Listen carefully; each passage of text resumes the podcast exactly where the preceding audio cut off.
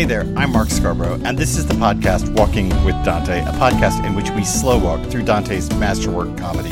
And I have been telling you now for the last few episodes that we were on our way to the best and the brightest sinner of hell, and I have been giving you false counsel. Well, at least for this episode of the podcast, we've come out of the thieves. There was a series of episodes 11 of them on the thieves, and they were hard. This is an interpolated episode of the podcast Walking with Dante, in which what I want to say to you is take heart. Let me explain that more fully without any recourse to the comedy itself until the very end. Let me start out by saying that I have fixed the comment feature on my website, markscarborough.com, or you can go to walkingwithdante.com. They both go exactly the same place. The comments have been closed on the episodes for comedy for a long time, and that's because I was just too cheap to pay the $25. Don't laugh at me. To upgrade the service so that could have comments. Oh. So I finally did it. I upgraded the service and voila, comments appeared this week and people are commenting. If you want to get in on a conversation on any of these episodes, including this one, go there, walkingwithdante.com or markscarborough.com. Drop to where this episode is. You'll find the page for Dante on my website. And drop to where this episode is. You can drop a comment here. You can drop a comment on any episode whatsoever. So there's one way you can take heart. What's another way? Dante always moves the fence. Remember this idea? It comes up early on for us as we're talking through comedy. And I told you that there is this way that Dante always moves the fence of whatever he's talking about to include more and more of what he thinks is the human experience. Nothing could be more true of that than this giant eighth circle of fraud. Fraud is not a deadly sin by any stretch of the imagination. Fraud is a Dantean sin. And it's particularly interesting because it involves what humans do to each other. You'll notice in all of the fraudsters we've encountered, whether it's Jason, whether it's Pope Nicholas III, whether it's those fortune tellers, whether it's the Barrators and the people stuck in the pitch, whether it's those hypocritical friars, whether it's the thieves, over and over again, this is not about what people do against God. It's about what people do to each other. It's about becoming less and less of a human. And for Dante, clearly being a human means respecting fellow humans. Dante respects fellow humans so much that he makes the final two sins, the deepest parts of hell, about what humans do to each other, either through fraud or, where it's ahead of us yet, treachery those two concepts are not anything about God. The last time we've seen somebody direct a sin at God, we saw Capaneus the blasphemer stretched out on the hot sands of the violent. It's true that Vanni Fucci gives a vulgar hand gesture to God in the pit of the thieves, but this isn't a sin directed at God, theft. I mean, he did take stuff from the church treasury, but God is not harmed by this in a Dantean theology. Humans are harmed. Humans are harmed in their ability to worship God, in the beautiful ornaments that a church has to increase the aesthetic value of worship. This is a distinctly human theft, even if it's of church items because it is the most sacred things that humans have that can connect them to the divine. Again, Dante is moving the fence right and left to include what humans do to each other. And if you don't think, do I have to become a preacher here? If you don't think that that has something to do with the modern world, you're not paying attention. It is exactly the problem in the modern world. People do not respect each other. People do not respect what what each other stands for. People want to encroach on the space of each other. My gosh, this is the modern world, more so than ever with social media. Listen, I don't want to be a preacher, so I don't want to get into some big sermon here, but Dante's moving the fence. He's moving the fence on what counts as a horrible, horrible sin. You would think, given Dante's stern Roman Catholic theology, that perhaps blasphemy would be the final pit of hell. You know, oh, saying something horrible at God or twisting theology in some way that harms God. But for Dante, God is harmless. And I don't mean that like God can't do harm. I mean, you can't harm God, that God is without the ability to be harmed. And so God is so remote and so removed that God can't be harmed. The real sin, well, ugh, I use that word so loosely, the real sin involves hurting each other and doing things to each other as humans. Let me read you a passage from Auerbach's fabulous study of Dante. Dante, poet of the secular world. This is the translation by Ralph Manheim, and this is the final paragraph of the fourth chapter on the structure of comedy. And let me read this paragraph to you because I think it says something about Dante and moving the fence and what comedy is up to. In truth, the comedy is a picture of earthly life. The human world, in all its breadth and depth, is gathered into the structure of the hereafter, and there it stands, complete, unfalsified, yet encompassed in an eternal order. The confusion of earthly affairs is not concealed or attenuated or immaterialized, but preserved in full evidence and grounded in a plan which embraces it and raises it above all contingency. In other words, it's not that human, I'm now this is me, not Auerbach. It's not that human affairs are somehow ancillary to divine purpose. Rather, they have been raised above all contingency and made central to the work of comedy.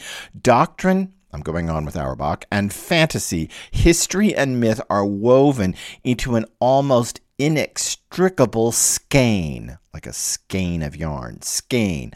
Often, an almost unconscionable amount of time and effort is required to fathom the content of a single line. Here were truer words said.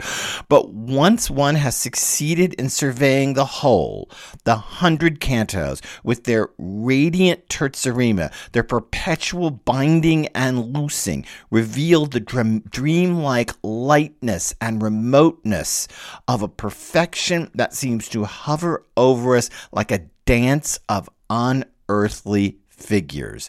Yet the law of that dream is a human reason, operating according to a plan and conscious of its destiny.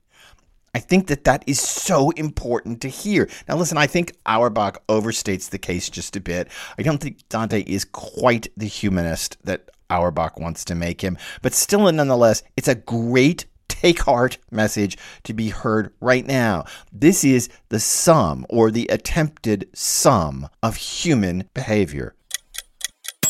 Dante returns to the story again and again. Dante is always going to come back to the plot. Listen, we can come back to all the meta literary stuff we want. We can come back to all the mythic stuff we want, all the Ovid and the Lucan and the Virgil stuff we want over and over again. We can come back to the high classical images. We can come back to Thomas Aquinas and we come back to high theology. When we get up in Paradiso, we're going to be more Aquinas than you've ever wanted to be in in your life. But Dante always returns to the story, even though when we get in purgatory, at the very center of the poem itself, the very central cantos of the center canticle, Purgatorio, when we get there, even though there is a giant, long discourse on the formation of the soul and how humans are formed, you'll be surprised to know that Dante would end up being pro choice not pro life, but that's all ahead of us.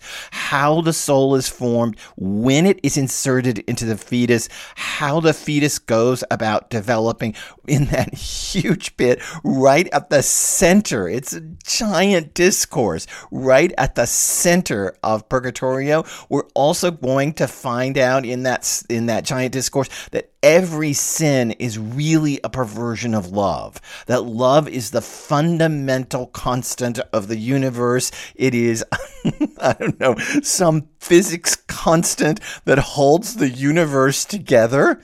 And every sin is a misunderstanding or a misdirection of love in some way. And yet we're going to come out of that discourse and return to the journey, to the plot. So we may go down rabbit holes. We just went down a huge one with the thieves, but we're going to constantly come back to the story again and again. That's what makes Dante's poem so amazing. The story is never forgotten, no matter how many pits we slide down into, no matter how many diversions we get into with Ovid and Lucan, we're still on a walk across the known universe. How else can we take heart? Dante is struggling to deal with the past in the present.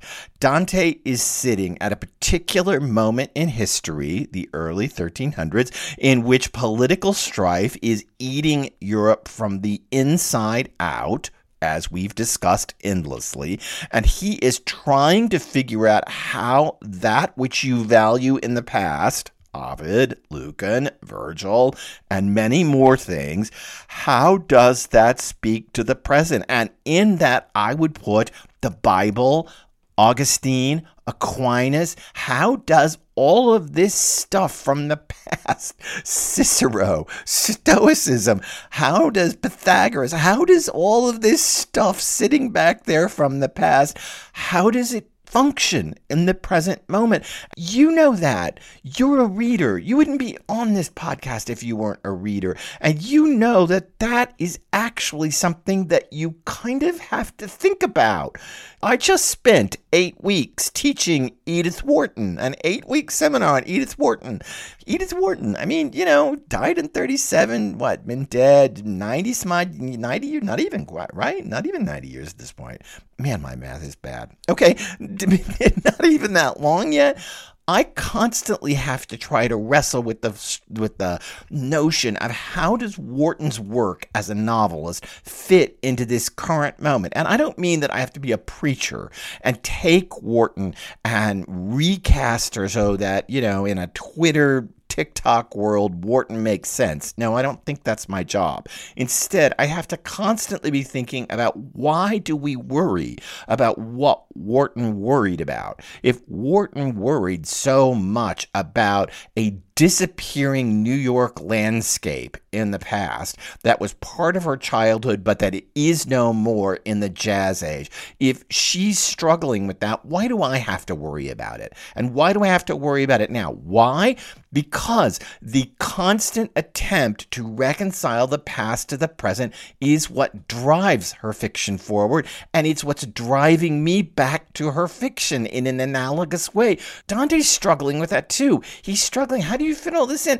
If you are a believer and you're a Christian believer or a Jewish believer or an Islamic believer, if you believe in a religious past, you struggle with this too. I just saw a grand Twitter thread from a woman talking about her mother. And she just told this whole story about her mother, about how her mother went to this Catholic church, was a very, very devout Catholic her whole life. And toward the end of her mother's life, they got a new priest at this church. And this priest, you know, had a meet and greet with all the congregants of the church, do you call them congregants? The Catholic Church? You can tell I don't know. All the members, okay, the parishioners, parishioners, there's the word. Parishioners, you can tell I don't know. Um, all the parishioners in the Catholic Church, and the priest had a meet and greet with them. And the priest, you know, was talking back and forth about various things and dropped the notion that Adam and Eve is probably just a story. This woman's mother was shocked. Not shocked because the priest said it, but shocked because she'd always felt this. She, all her life, as a good Catholic, she had thought, oh, that's, a, you know, I mean, it's a nice story. It's a story. It might explain some things. Maybe it has some theological resonance for now. Maybe it has some allegorical, we would say in Dante, resonance for now. But, you know, I don't believe that there was a real Adam and Eve. And to hear the priest say this, this so jarred her mother, and her mother was so happy to hear the priest say this. And the Twitter writer's ultimate mm, moral of the story here was can you imagine how long my mother struggled with this idea that I didn't believe everything this church, which I wholeheartedly support, I didn't believe everything they believe. And I'm not holding exactly what they're holding. And this woman was talking about how much dissonance there must have been in her mother's head. And I thought to myself, yes, fair, true enough. There is a lot of dis- dissonance all going around there. But at the same time, it's the same dissonance we all live with. Even if you're not a believer, you struggle with how to fit your family history into the current moment. You struggle with how to fit family trauma into the current moment. Dante is struggling with the same analogous, not exactly the same, analogous things. How does the past fit into the present? Does it just not, like Cacus, that centaur with the thieves, and I can just make it up and torque it all I want and twist it? So, you know, the way it fits into the present is I jam it in there any which way I want and change it any which way I want. Or does it fit more fully into the present?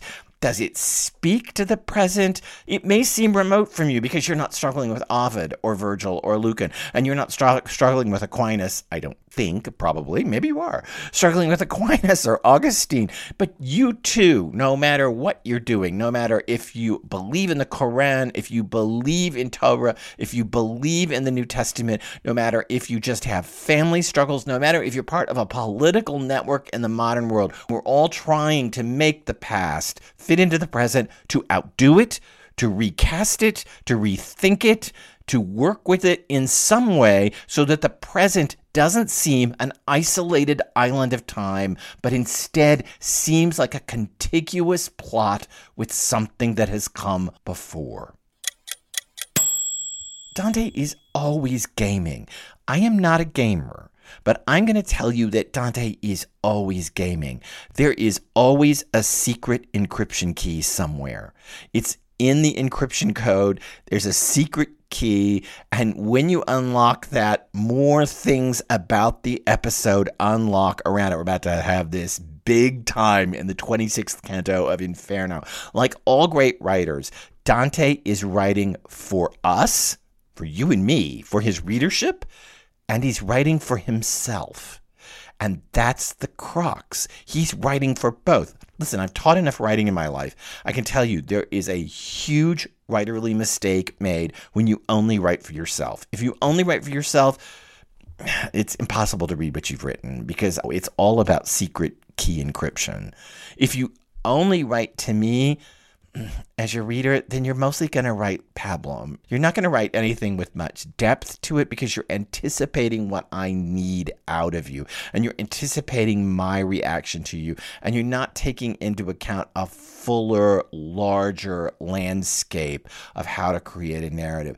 A great writer learns how to write both for herself or himself or themselves and for her, his, or their readership. The way that happens is great writers drop secret key encryption into their text, just like gamers look for that secret key that unlocks various levels or various weapons or whatever it else it is that you're doing while you're gaming. That's what Dante's doing. He's dropping them. Wait till the next episode of this podcast. He's going to drop a big secret key into the tercets, the encryption of comedy. So before I part from you with this Take Heart episode and buck up and let's keep walking together, let's just do the comedy. Ready? Let's just do it so far. I think that it would be really important to tell you where you've come from. So here's where you've come from.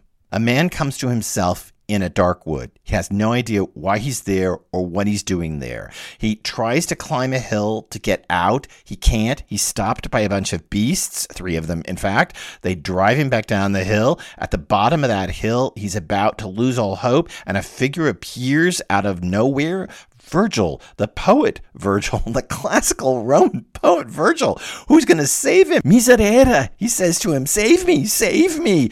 And Virgil does. Virgil says, Okay, I'm going to save you. And then this guy who woke up, he suddenly gets a bit antsy.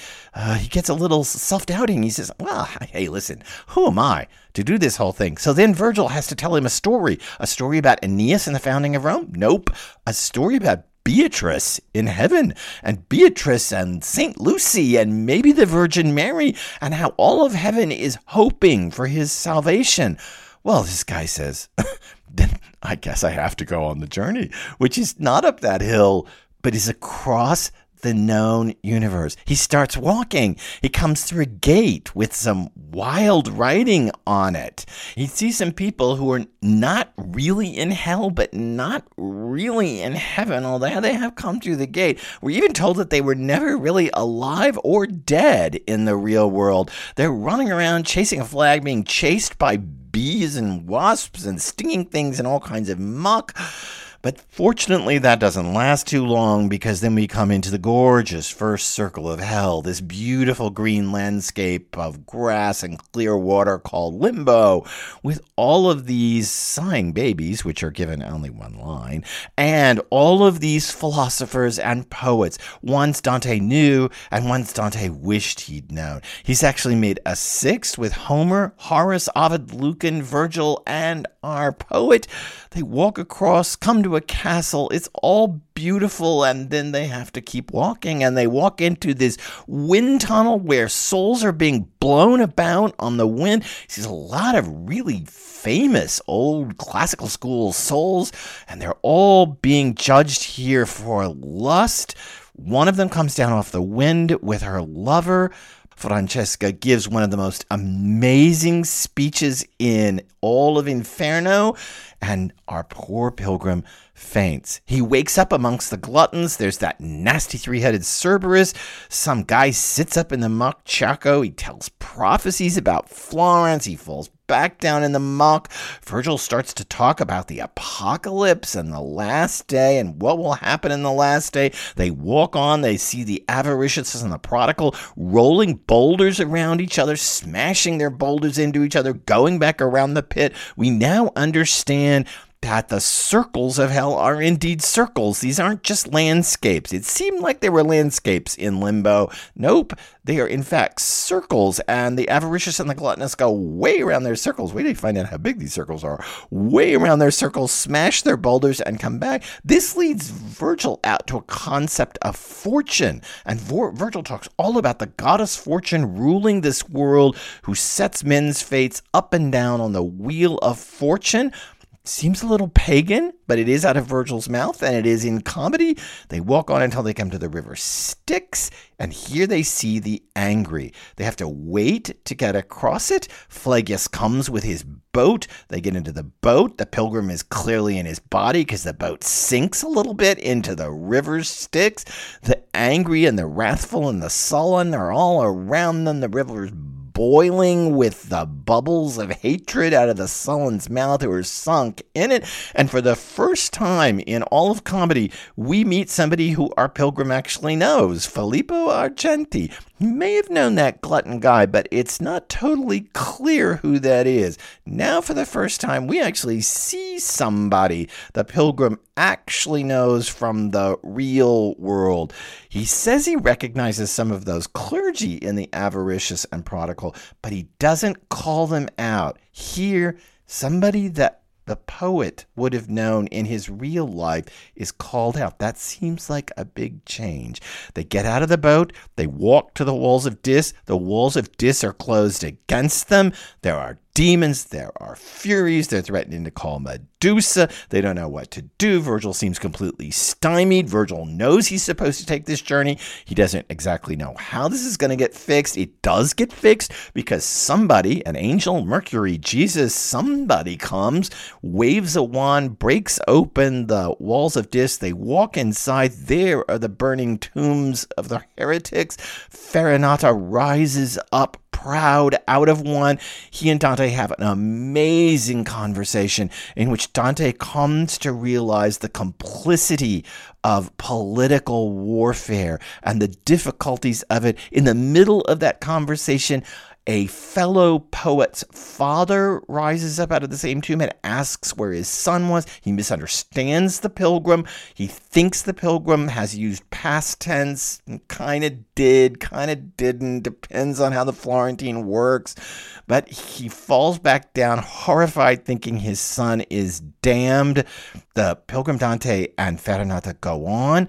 The pilgrim seems to have softened to Farinata. They seem to be getting on even ground, although they were political enemies.